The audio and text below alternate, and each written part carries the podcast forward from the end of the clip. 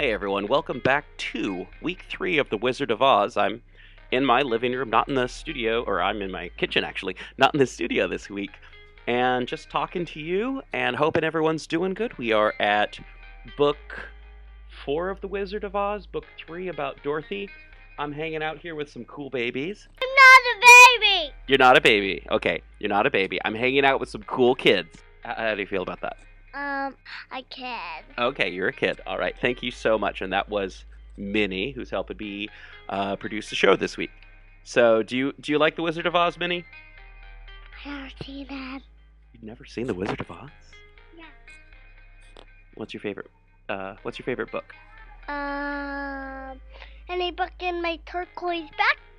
Okay. Um, what books would those be? Um, do you know, um, you know, I have the counting, um, bug one, and even I did, and even, um, it's with a ladybug, and even on the, um, she asked all the bugs, she, she looked it at her teeth, and even all the cakes, but there was no bite. But then the bugs came. All right, Bugs game. That's pretty cool. So, how are you doing? Are you are you having a good week, Minerva? Yeah, but and even there's a there's one in the, on the book rack. Yeah, there's one on the book rack. Um, which is which is about Paw Patrol. Paw Patrol. Okay. All right. So, your favorite things right now are Pokemon, Paw Patrol, and Frozen. Yeah, even Yeah. Even Power um, Rangers can have uh Rangers. you like Power Rangers too. Okay, because you, Minnie, you want to be a ninja. Yeah. Yeah, you want to be a ninja. Well, there's no ninjas in The Wizard of Oz, but there is bunny slippers from bunnyslippers.com in this advertisement. Thank you so much. Minnie, do you like the bunny slipper, bunny slippers, the fuzzy cow slippers in the front room? Even Easter is tomorrow. No, Easter was two days ago. Anyway, thank you so much for listening to Black Clock Audio Tales. It's been an interesting week, and we all hope you're doing well, and we hope you're keeping warm, and you've got cool stuff like bunny slippers and found item clothing. Thank you so much. Remember to help support the show by going to Facebook, Instagram, uh, iTunes, Stitcher, any place that you find out about our podcast that you can tell other people about it or recommend it and rate and review. That really helps the show. And yeah, Dorothy and the Wizard. Here we go. Ozma uses the magic belt. For a considerable distance, the way led straight upward in a gentle incline, and the wanderers made such good progress that they grew hopeful and eager, thinking they might see sunshine at any minute. But at length they came unexpectedly upon a huge rock that shut off the passage and blocked them from proceeding a single step farther. This rock was separate from the rest of the mountain, and was in motion, turning slowly around and around as if upon a pivot. When first they came to it, there was a solid wall before them, but presently it revolved until there was exposed a wide, smooth path across it to the other side. This appeared so unexpectedly that they were unprepared to take advantage of it at first, and allowed the rocky wall to swing around again before they had decided to pass over. But they knew now that there was a means of escape, and so waited patiently until the path appeared for the second time. The children and the wizard rushed across the moving rock and sprang into the passage beyond, landing safely, though a little out of breath. Jim the cab horse came last, and the rocky wall almost caught him, for just as he leaped to the floor of the further passage, the wall swung across it, and a loose stone that the buggy wheels knocked against fell into the narrow crack where the rock turned and became wedged there. They heard a crunching, grinding sound, a loud snap, and then the turntable came to a stop, with its broadest surface shutting off the path from which they had come. Never mind, said Zeb. We don't want to get back anyhow. I'm not so sure of that, returned Dorothy. The mother dragon may come down and catch us here. It is possible, agreed the Wizard, if this proves to be the path she usually takes. But I have been examining this tunnel, and I do not see any signs of so large a beast having passed through it. Then we're all right, said the girl, for if the dragon went the other way, she can't possibly get to us now. Of course not, my dear, but there is another thing to consider. The mother dragon probably knows the road to the earth's surface, and if she went the other way, then we have come the wrong way, said the wizard thoughtfully. Dear me, cried Dorothy, that would be unlucky, wouldn't it? Very. Unless this passage also leads to the top of the earth, said Zeb. For my part, if we manage to get out of here, I'll be glad it isn't the way the dragon comes. So will I, returned Dorothy. It's enough to have your pedigree flung in your face by those saucy dragonettes. No one knows what the mother might do.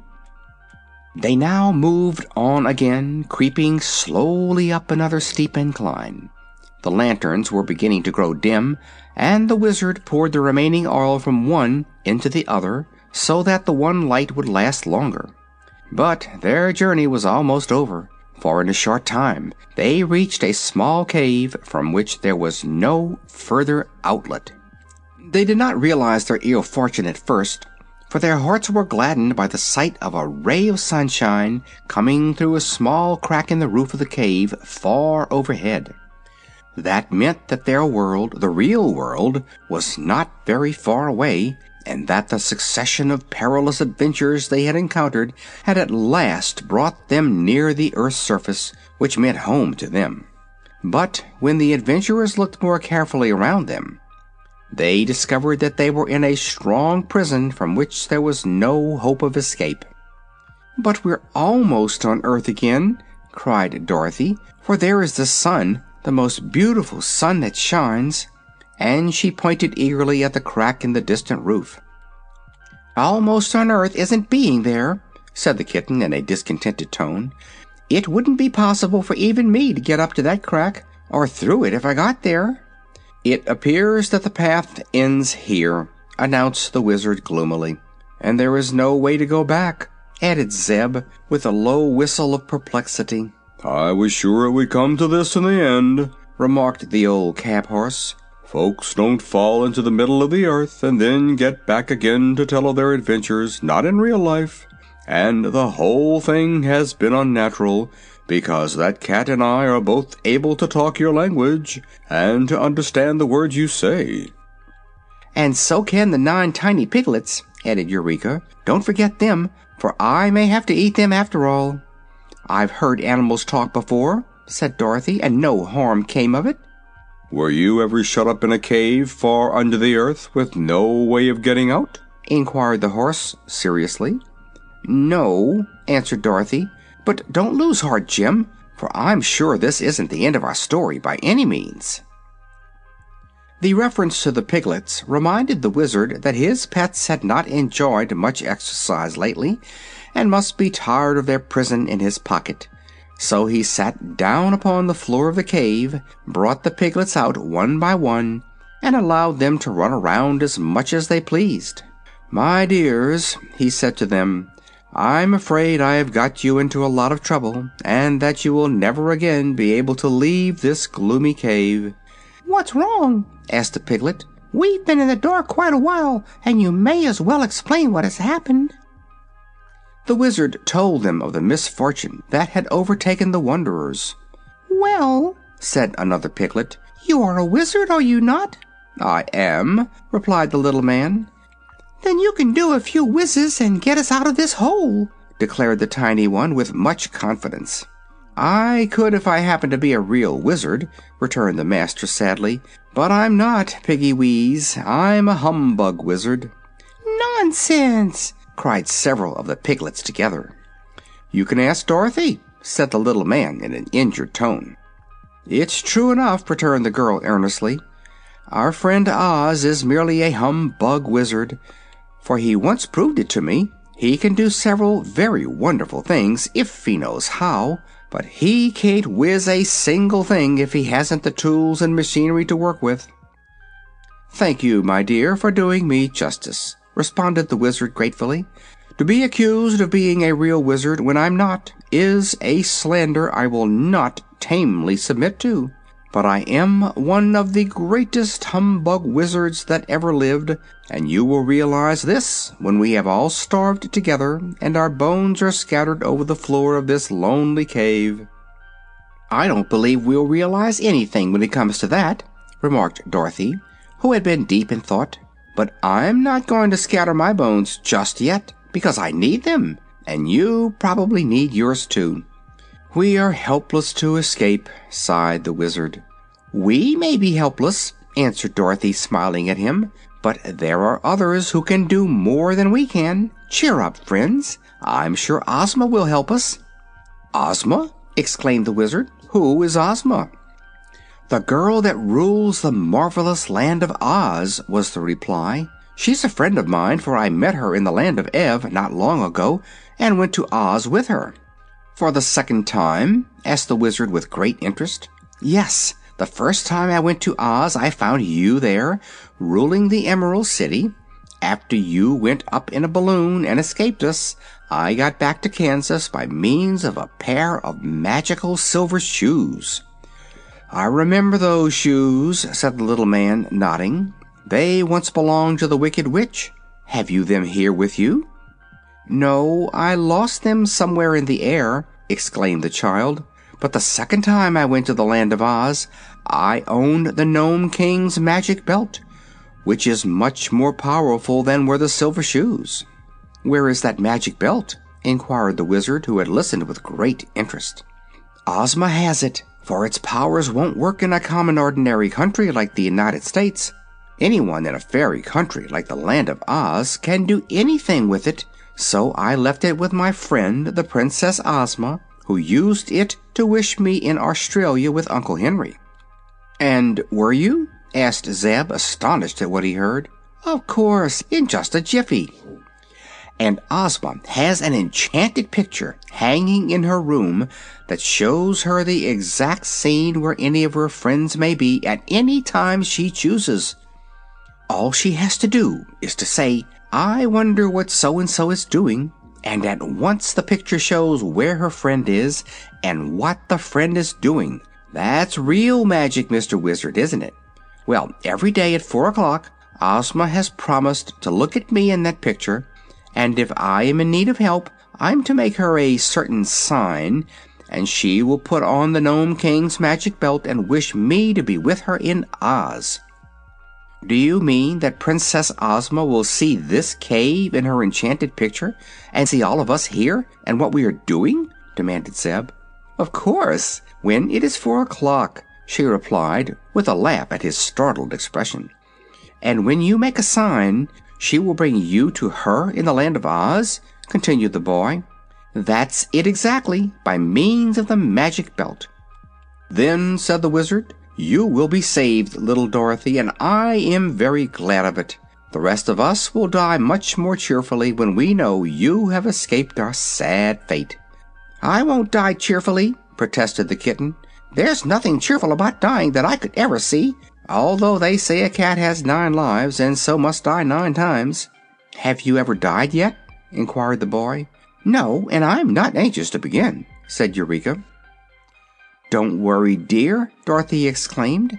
I'll hold you in my arms and take you with me. Take us too, cried the nine tiny piglets all in one breath. Perhaps I can, answered Dorothy. I'll try. Couldn't you manage to hold me in your arms? asked the cab horse. Dorothy laughed. I'll do better than that, she promised, for I can easily save you all once I am myself in the land of Oz. How? they asked by using the magic belt. All I need to do is to wish you with me, and there you'll be, safe in the royal palace. Good! cried Zeb. I built that palace and the Emerald City, too, remarked the Wizard in a thoughtful tone, and I'd like to see them again, for I was very happy among the Munchkins and Winkies and Quadlings and Gillikins. Who are they? asked the boy. The four nations that inhabit the land of Oz, was the reply. I wonder if they would treat me nicely if I went there again. Of course they would, declared Dorothy. They are still proud of their former wizard, and often speak of you kindly. Do you happen to know whatever became of the Tin Woodman and the Scarecrow? he inquired. They live in Oz yet, said the girl, and are very important people. And the Cowardly Lion? Oh, he lives there too, with his friend the Hungry Tiger. And Billina is there, because she liked the place better than Kansas and wouldn't go with me to Australia. I'm afraid I don't know the Hungry Tiger and Billina, said the Wizard, shaking his head. Is Billina a girl? No, she's a yellow hen, and a great friend of mine. You're sure to like Billina when you know her, asserted Dorothy. Your friends sound like a menagerie, remarked Zeb uneasily. Couldn't you wish me in some safer place than Oz? Don't worry, replied the girl. You'll just love the folks in Oz when you get acquainted. What time is it, Mr. Wizard? The little man looked at his watch, a big silver one that he carried in his vest pocket. Half past three, he said. Then we must wait for half an hour, she continued, but it won't take long after that to carry us all to the Emerald City. They sat silently thinking for a time. Then Jim suddenly asked, Are there any horses in Oz? Only one, replied Dorothy, and he's a sawhorse. A what? A sawhorse. Princess Ozma once brought him to life with a witch powder when she was a boy. Was Ozma once a boy? asked Zeb wonderingly. Yes, a wicked witch enchanted her so she could not rule her kingdom, but she's a girl now, and the sweetest, loveliest girl in all the world. A sawhorse is a thing they saw boards on, remarked Jim with a sniff. It's not when it's alive, acknowledged the girl. But this sawhorse can trot as fast as you can, Jim, and he's very wise, too. Pah! I'll race the miserable wooden donkey any day in the week, cried the cab horse. Dorothy did not reply to that. She felt that Jim would know more about the sawhorse later on. The time dragged wearily enough to the eager watchers, but finally the wizard announced that four o'clock had arrived, and Dorothy caught up the kitten and began to make the signal that had been agreed upon to their faraway invisible Ozma. Nothing seems to happen, said Zeb doubtfully. Oh, we must give Ozma time to put on the magic belt, replied the girl. She had scarcely spoken the words when she suddenly disappeared from the cave, and with her went the kitten. There had been no sound of any kind and no warning. One moment Dorothy sat beside them with the kitten in her lap, and a moment later the horse, the piglets, the wizard, and the boy were all that remained in the underground prison. I believe we will soon follow her, announced the wizard in a tone of great relief, for I know something about the magic of the fairyland that is called the Land of Oz. Let us be ready, for we may be sent for any minute. He put the piglets safely away in his pocket again, and then he and Zeb got into the buggy and sat expectantly upon the seat. Will it hurt? asked the boy in a voice that trembled a little. Not at all, replied the wizard. It will all happen as quick as a wink. And that was the way it did happen. The cab horse gave a nervous start, and Zeb began to rub his eyes to make sure he was not asleep, for they were in the streets of a beautiful emerald green city, bathed in a grateful green light that was especially pleasing to their eyes, and surrounded by merry faced people in gorgeous green and gold costumes of many extraordinary designs. Before them were the jewel studded gates of a magnificent palace, and now the gates opened slowly as if inviting them to enter the courtyard, where splendid flowers were blooming and pretty fountains shot their silvery sprays into the air. Zeb shook the reins to rouse the cab horse from his stupor of amazement, for the people were beginning to gather around and stare at the strangers. Giddy up! cried the boy, and at the word Jim slowly trotted into the courtyard and drew the buggy along the jeweled driveway to the great entrance of the royal palace. End of chapter 14. Old friends are reunited. Many servants dressed in handsome uniforms stood ready to welcome the new arrivals, and when the Wizard got out of the buggy, a pretty girl in a green gown cried out in surprise, Why, it's Oz, the wonderful Wizard, come back again!" The little man looked at her closely, and then took both the maiden's hands in his and shook them cordially. "On my word!" he exclaimed, "it's little Jellia Jamb, as pert and pretty as ever!" "Why not, Mr. Wizard?" asked Jellia, bowing low. "But I'm afraid you cannot rule an Emerald City as you used to, because we now have a beautiful Princess whom everyone loves dearly." "And the people will not willingly part with her," added a tall soldier in a Captain General's uniform. The Wizard turned to look at him.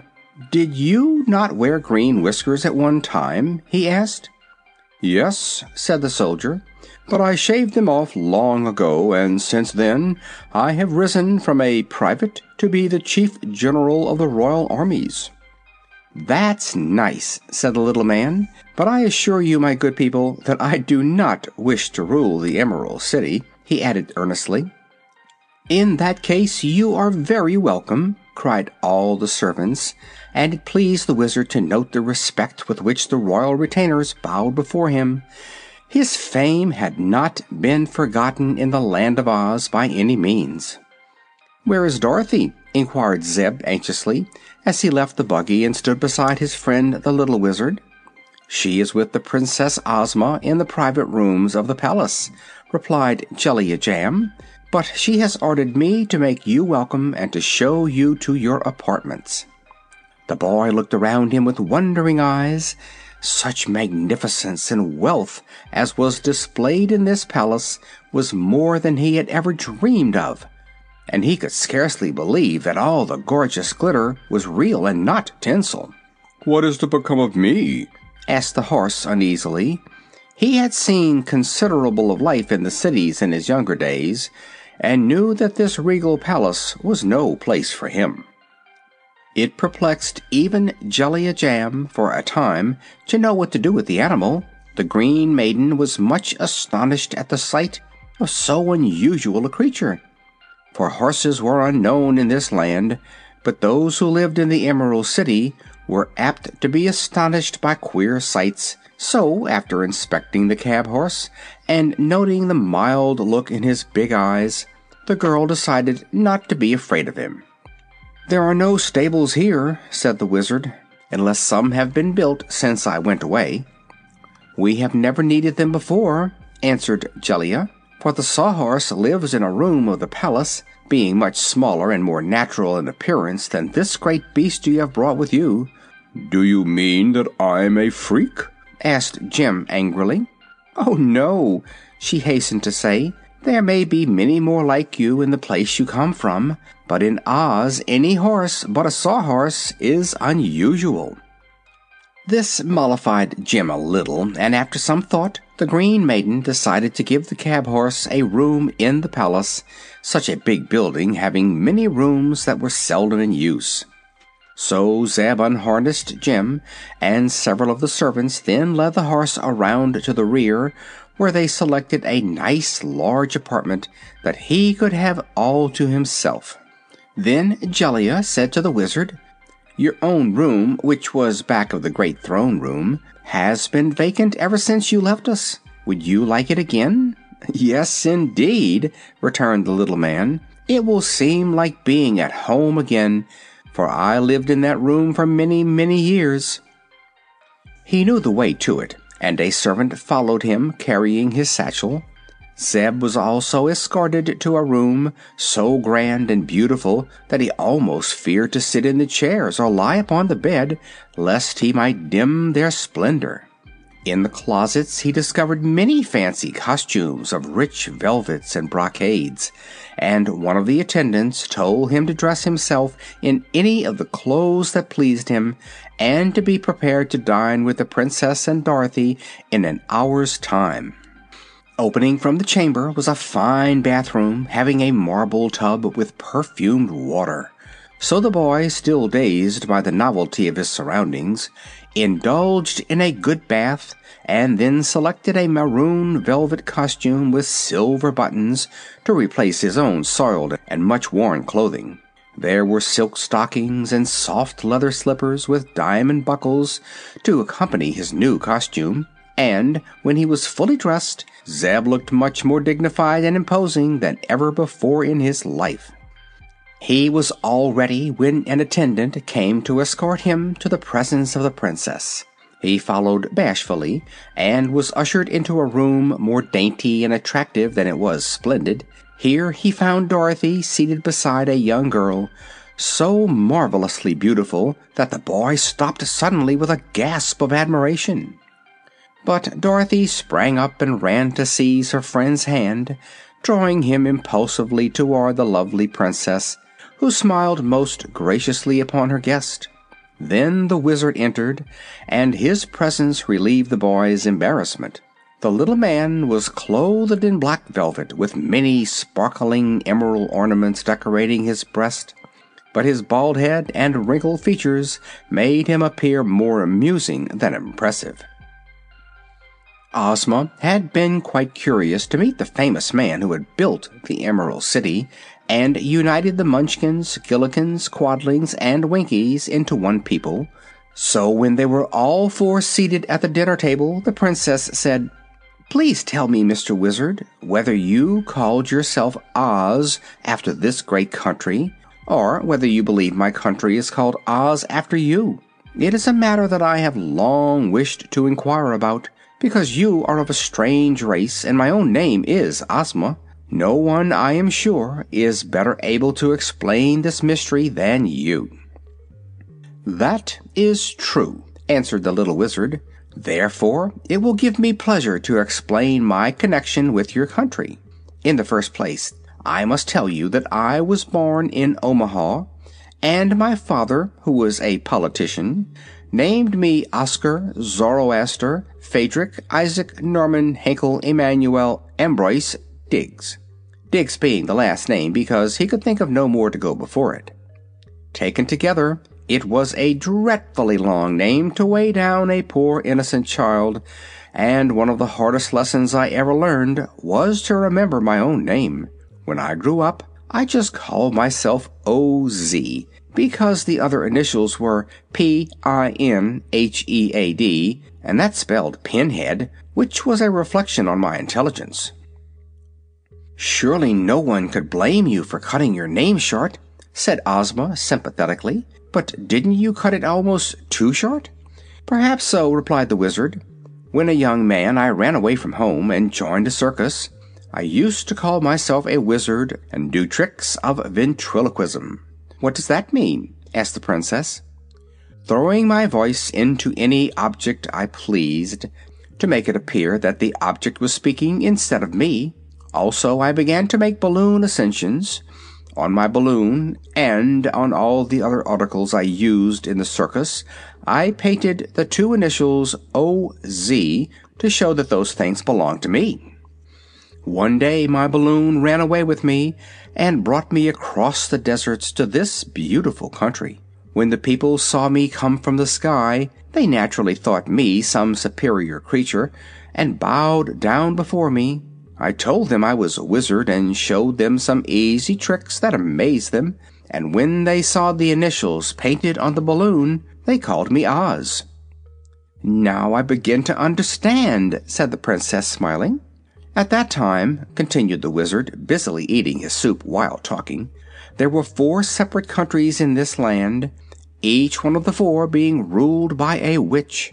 But the people thought my power was greater than that of the witches, and perhaps the witches thought so too, for they never dared oppose me. I ordered the Emerald City to be built just where the four countries cornered together, and when it was completed, I announced myself the ruler of the Land of Oz, which included all the four countries of the Munchkins, the Gillikins, the Winkies, and the Quadlings.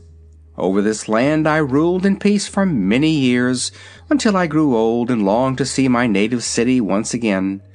So, when Dorothy was first blown to this place by a cyclone, I arranged to go away with her in a balloon, but the balloon escaped too soon and carried me back alone.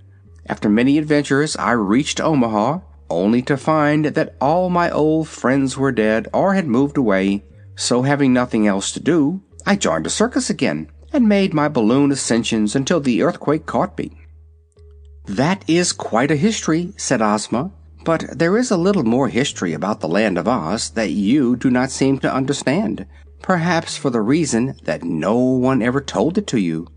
Many years before you came here, this land was united under one ruler, as it is now, and the ruler's name was always Oz, which means in our language great and good, or if the ruler happened to be a woman, her name was always Ozma.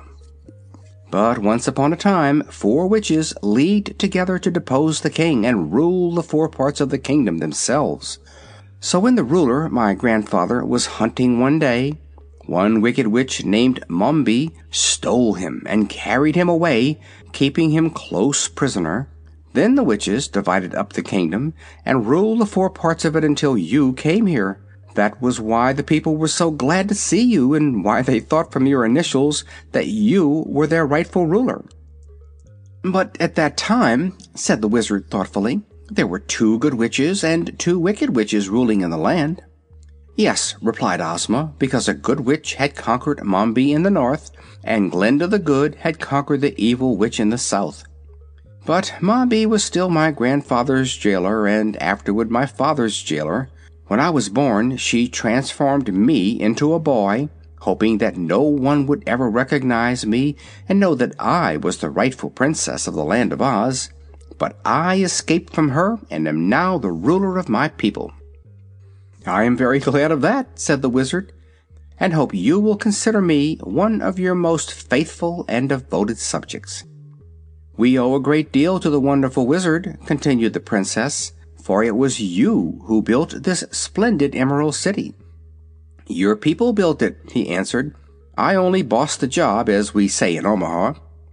But you ruled it wisely and well for many years, said she, and made the people proud of your magical art. So, as you are now too old to wander abroad and work in a circus, I offer you a home here as long as you live. You shall be the official wizard of my kingdom and be treated with every respect and consideration. I accept your kind offer with gratitude, gracious princess, the little man said in a soft voice, and they could all see that teardrops were standing in his keen old eyes. It meant a good deal to him to secure a home like this. He's only a humbug wizard, though, said Dorothy, smiling at him. And that is the safest kind of wizard to have, replied Ozma promptly. Oz can do some good tricks, humbug or no humbug, announced Zeb, who was now feeling more at ease. He shall amuse us with his tricks tomorrow, said the Princess. I have sent messengers to summon all of Dorothy's old friends to meet her and give her welcome, and they ought to arrive very soon now. Indeed, the dinner was no sooner finished than in rushed the Scarecrow to hug Dorothy in his padded arms and tell her how glad he was to see her again. The Wizard was also most heartily welcomed by the straw man, who was an important personage in the Land of Oz. "How are your brains?" inquired the little humbug, as he grasped the soft, stuffed hands of his old friend. "Working finely," answered the Scarecrow. I'm very certain, Oz, that you gave me the best brains in the world, for I can think with them day and night when all other brains are fast asleep. How long did you rule the Emerald City after I left here? was the next question. Quite a while, until I was conquered by a girl named General Jinjur, but Ozma soon conquered her with the help of Glinda the Good, and after that I went to live with Nick Chopper, the Tin Woodman.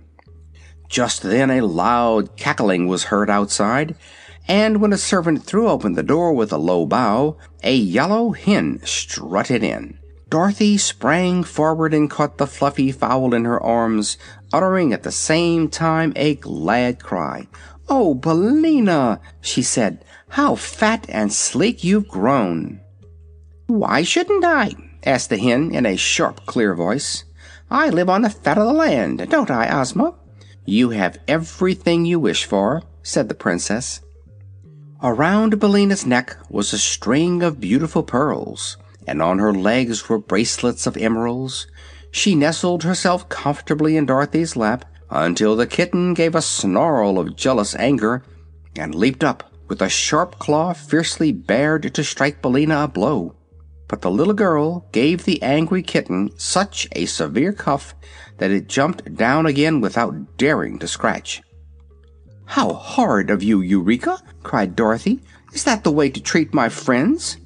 You have queer friends, seems to me, replied the kitten in a surly tone. Seems to me the same way, said Billina scornfully. If that beastly cat is one of them. Look here, said Dorothy sternly. I won't have any quarreling in the Land of Oz, I can tell you. Everybody lives in peace here and loves everybody else, and unless you two, Billina and Eureka, make up and be friends, I'll take my magic belt and wish you both home again immediately. So there. They were both much frightened at the threat and promised meekly to be good, but it was never noticed that they became very warm friends for all that. And now the Tin Woodman arrived, his body most beautifully nickel plated, so that it shone splendidly in the brilliant light of the room. The Tin Woodman loved Dorothy most tenderly, and welcomed with joy the return of the little old Wizard. Sir, said he to the latter, I can never thank you enough for the excellent heart you once gave me. It has made me many friends, I assure you, and it beats as kindly and lovingly today as it ever did. I'm glad to hear that, said the Wizard. I was afraid it would get moldy in that tin body of yours. Not at all, returned Nick Chopper. It keeps finely, being preserved in my air-tight chest. Zeb was a little shy when first introduced to these queer people, but they were so friendly and sincere that he soon grew to admire them very much even finding some good qualities in the yellow hen. But he became nervous again when the next visitor was announced. This, said Princess Ozma, is my friend Mr. H. M. Wogglebug, T.E., who assisted me one time when I was in great distress, and is now the Dean of the Royal College of Athletic Science. Ah, said the Wizard, I'm pleased to meet so distinguished a personage. H. Said the Wogglebug pompously, means highly magnified, and TE means thoroughly educated. I am in reality a very big bug, and doubtless the most intelligent being in all this broad domain. How well you disguise it, said the Wizard, but I don't doubt your word in the least. Nobody doubts it, sir, replied the Wogglebug, and drawing a book from his pocket, the strange insect turned its back on the company and sat down in a corner to read. Nobody minded this rudeness, which might have seemed more impolite in one less thoroughly educated, so they straightway forgot him and joined in a merry conversation that kept them well amused until bedtime arrived. End of chapter 15. Jim the Cab Horse Jim the cab horse found himself in possession of a large room with a green marble floor and carved marble wainscoting, which was so stately in its appearance that it would have awed anyone else. Jim accepted it as a mere detail, and at his command the attendants gave his coat a good rubbing, combed his mane and tail, and washed his hoofs and fetlocks. Then they told him dinner would be served directly, and he replied that they could not serve it too quickly to suit his convenience. First they brought him a steaming bowl of soup, which the horse eyed in dismay. Take that stuff away, he commanded. Do you take me for a salamander? They obeyed at once, and next served a fine large turbot on a silver platter, with drawn gravy poured over it. Fish, cried Jim with a sniff. Do you take me for a tomcat? Away with it. The servants were a little discouraged, but soon they brought in a great tray containing two dozen nicely roasted quail on toast. Well, well, said the horse, now thoroughly provoked. Do you take me for a weasel? How stupid and ignorant you are! In the land of Oz, what dreadful things you feed upon! Is there nothing that is decent to eat in this palace?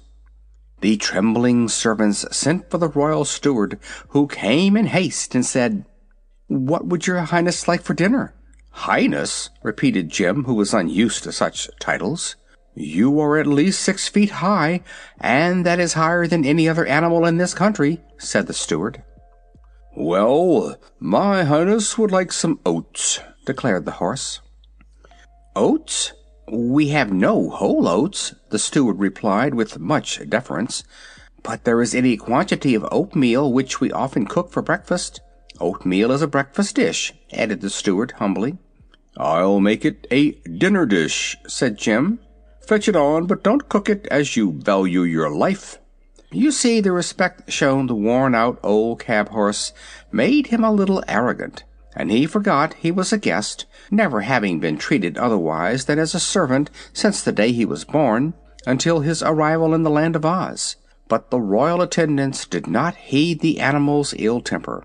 They soon mixed a tub of oatmeal with a little water, and Jim ate it with much relish. Then the servants heaped a lot of rugs upon the floor, and the old horse slept on the softest bed he had ever known in his life. In the morning, as soon as it was daylight, he resolved to take a walk and try to find some grass for breakfast. So he ambled calmly through the handsome arch of the doorway, turned the corner of the palace, wherein all seemed asleep, and came face to face with the Sawhorse. Jim stopped abruptly being startled and amazed, the Sawhorse stopped at the same time and stared at the other with its queer protruding eyes, which were mere knots in the log that formed its body. The legs of the Sawhorse were four sticks driven into holes bored in the log. Its tail was a small branch that had been left by accident, and its mouth a place chopped in one end of the body which projected a little and served as a head. The ends of the wooden legs were shod with plates of solid gold, and the saddle of the Princess Ozma, which was of red leather set with sparkling diamonds, was strapped to the clumsy body. Jim's eyes stuck out as much as those of the Sawhorse, and he stared at the creature with his ears erect and its long head drawn back until it rested against his arched neck. In this comical position the two horses circled slowly around each other for a while, each being unable to realize what the singular thing might be which it now beheld for the first time. Then Jim exclaimed, For goodness sake, what sort of a being are you? I'm a sawhorse, replied the other.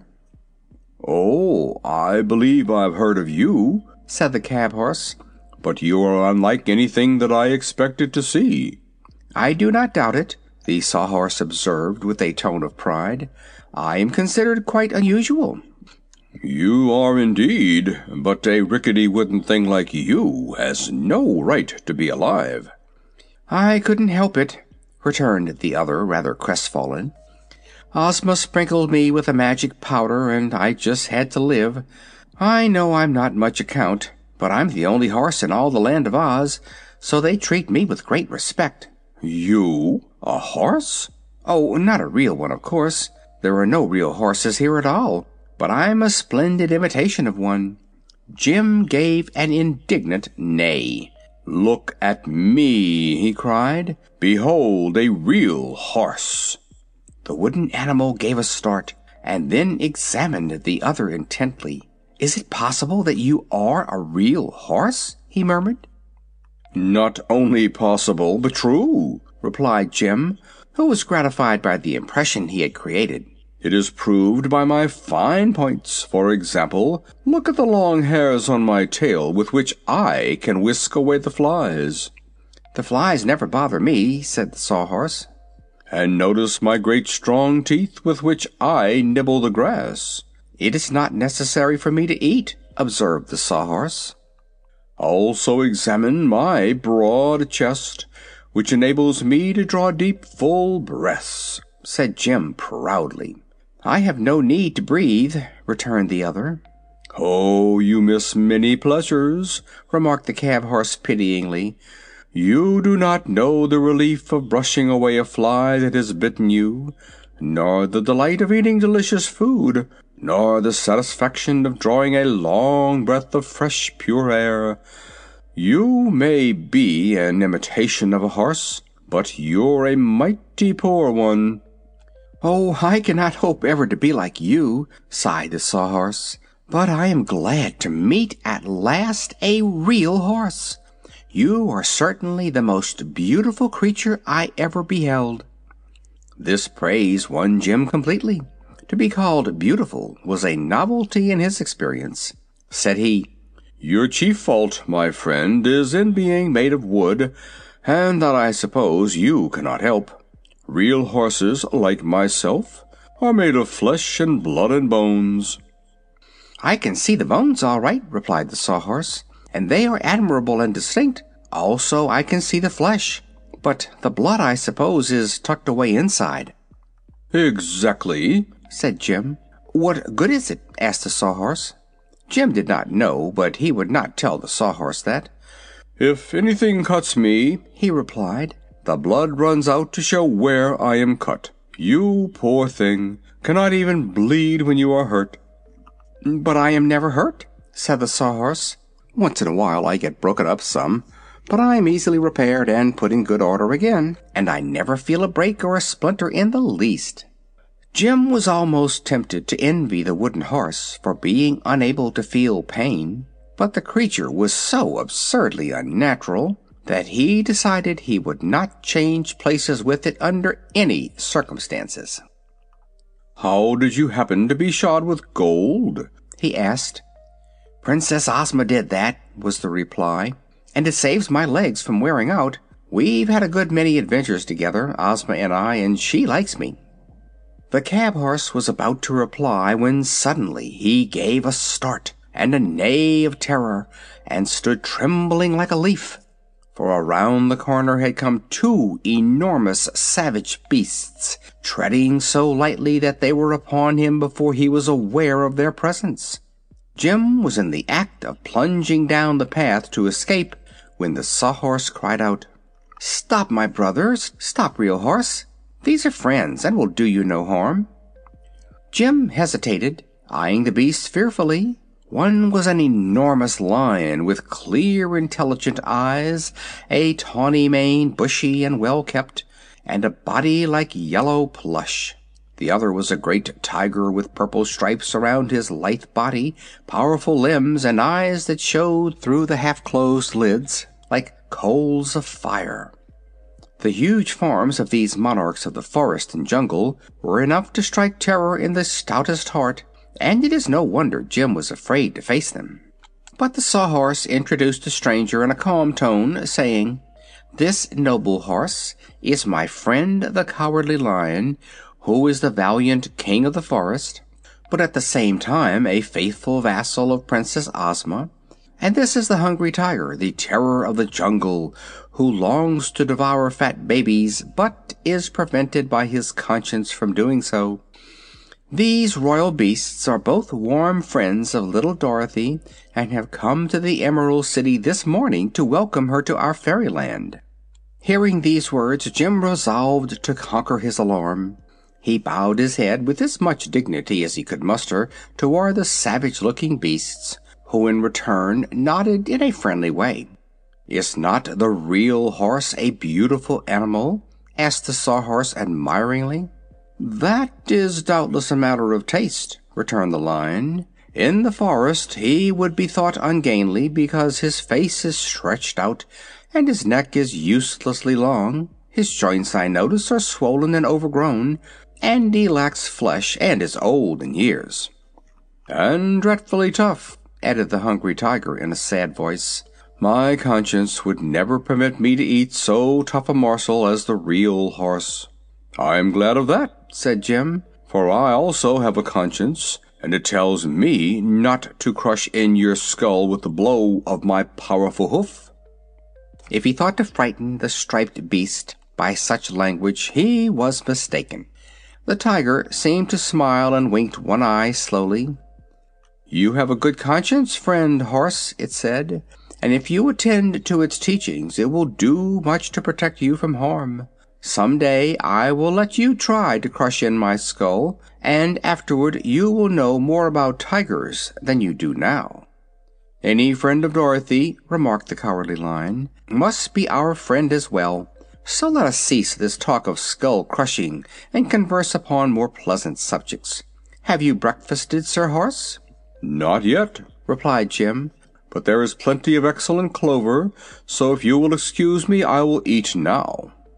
He's a vegetarian, remarked the Tiger, as the horse began to munch the clover.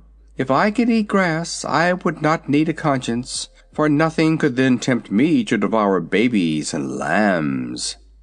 Just then Dorothy, who had risen early and heard the voices of the animals, ran out to greet her old friends. She hugged both the Lion and the Tiger with eager delight, but seemed to love the King of Beasts a little better than she did his hungry friend, having known him longer.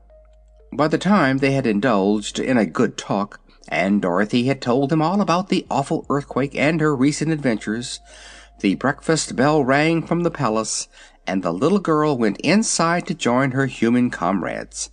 As she entered the great hall, a voice called out in a rather harsh tone, "What! Are you here again?" "Yes, I am," she answered, looking all around to see where the voice came from. "What brought you back?" was the next question, and Dorothy's eye rested on an antlered head hanging on the wall just over the fireplace, and caught its lips in the act of moving. "Good gracious!" she exclaimed. "I thought you were stuffed." "So I am," replied the head, "but once in a while I was part of the Gump, which Ozma sprinkled with the Powder of Life. I was then for a time the head of the finest flying machine that was ever known to exist, and we did many wonderful things. Afterward the Gump was taken apart and I was put back on the wall, but I can still talk when I feel in the mood, which is not often." "It's very strange," said the girl. "What were you when you were first alive?" "That I have forgotten," replied the Gump's head, "and I do not think it is of much importance. But here comes Ozma, so I'd better hush up for the Princess doesn't like me to chatter since she changed her name from Tip to Ozma." Just then the girlish ruler of Oz opened the door and greeted Dorothy with a good morning kiss. The little Princess seemed fresh and rosy and in good spirits. "Breakfast is served, dear," she said, "and I am hungry. So don't let us keep it waiting a single minute." End of chapter 16.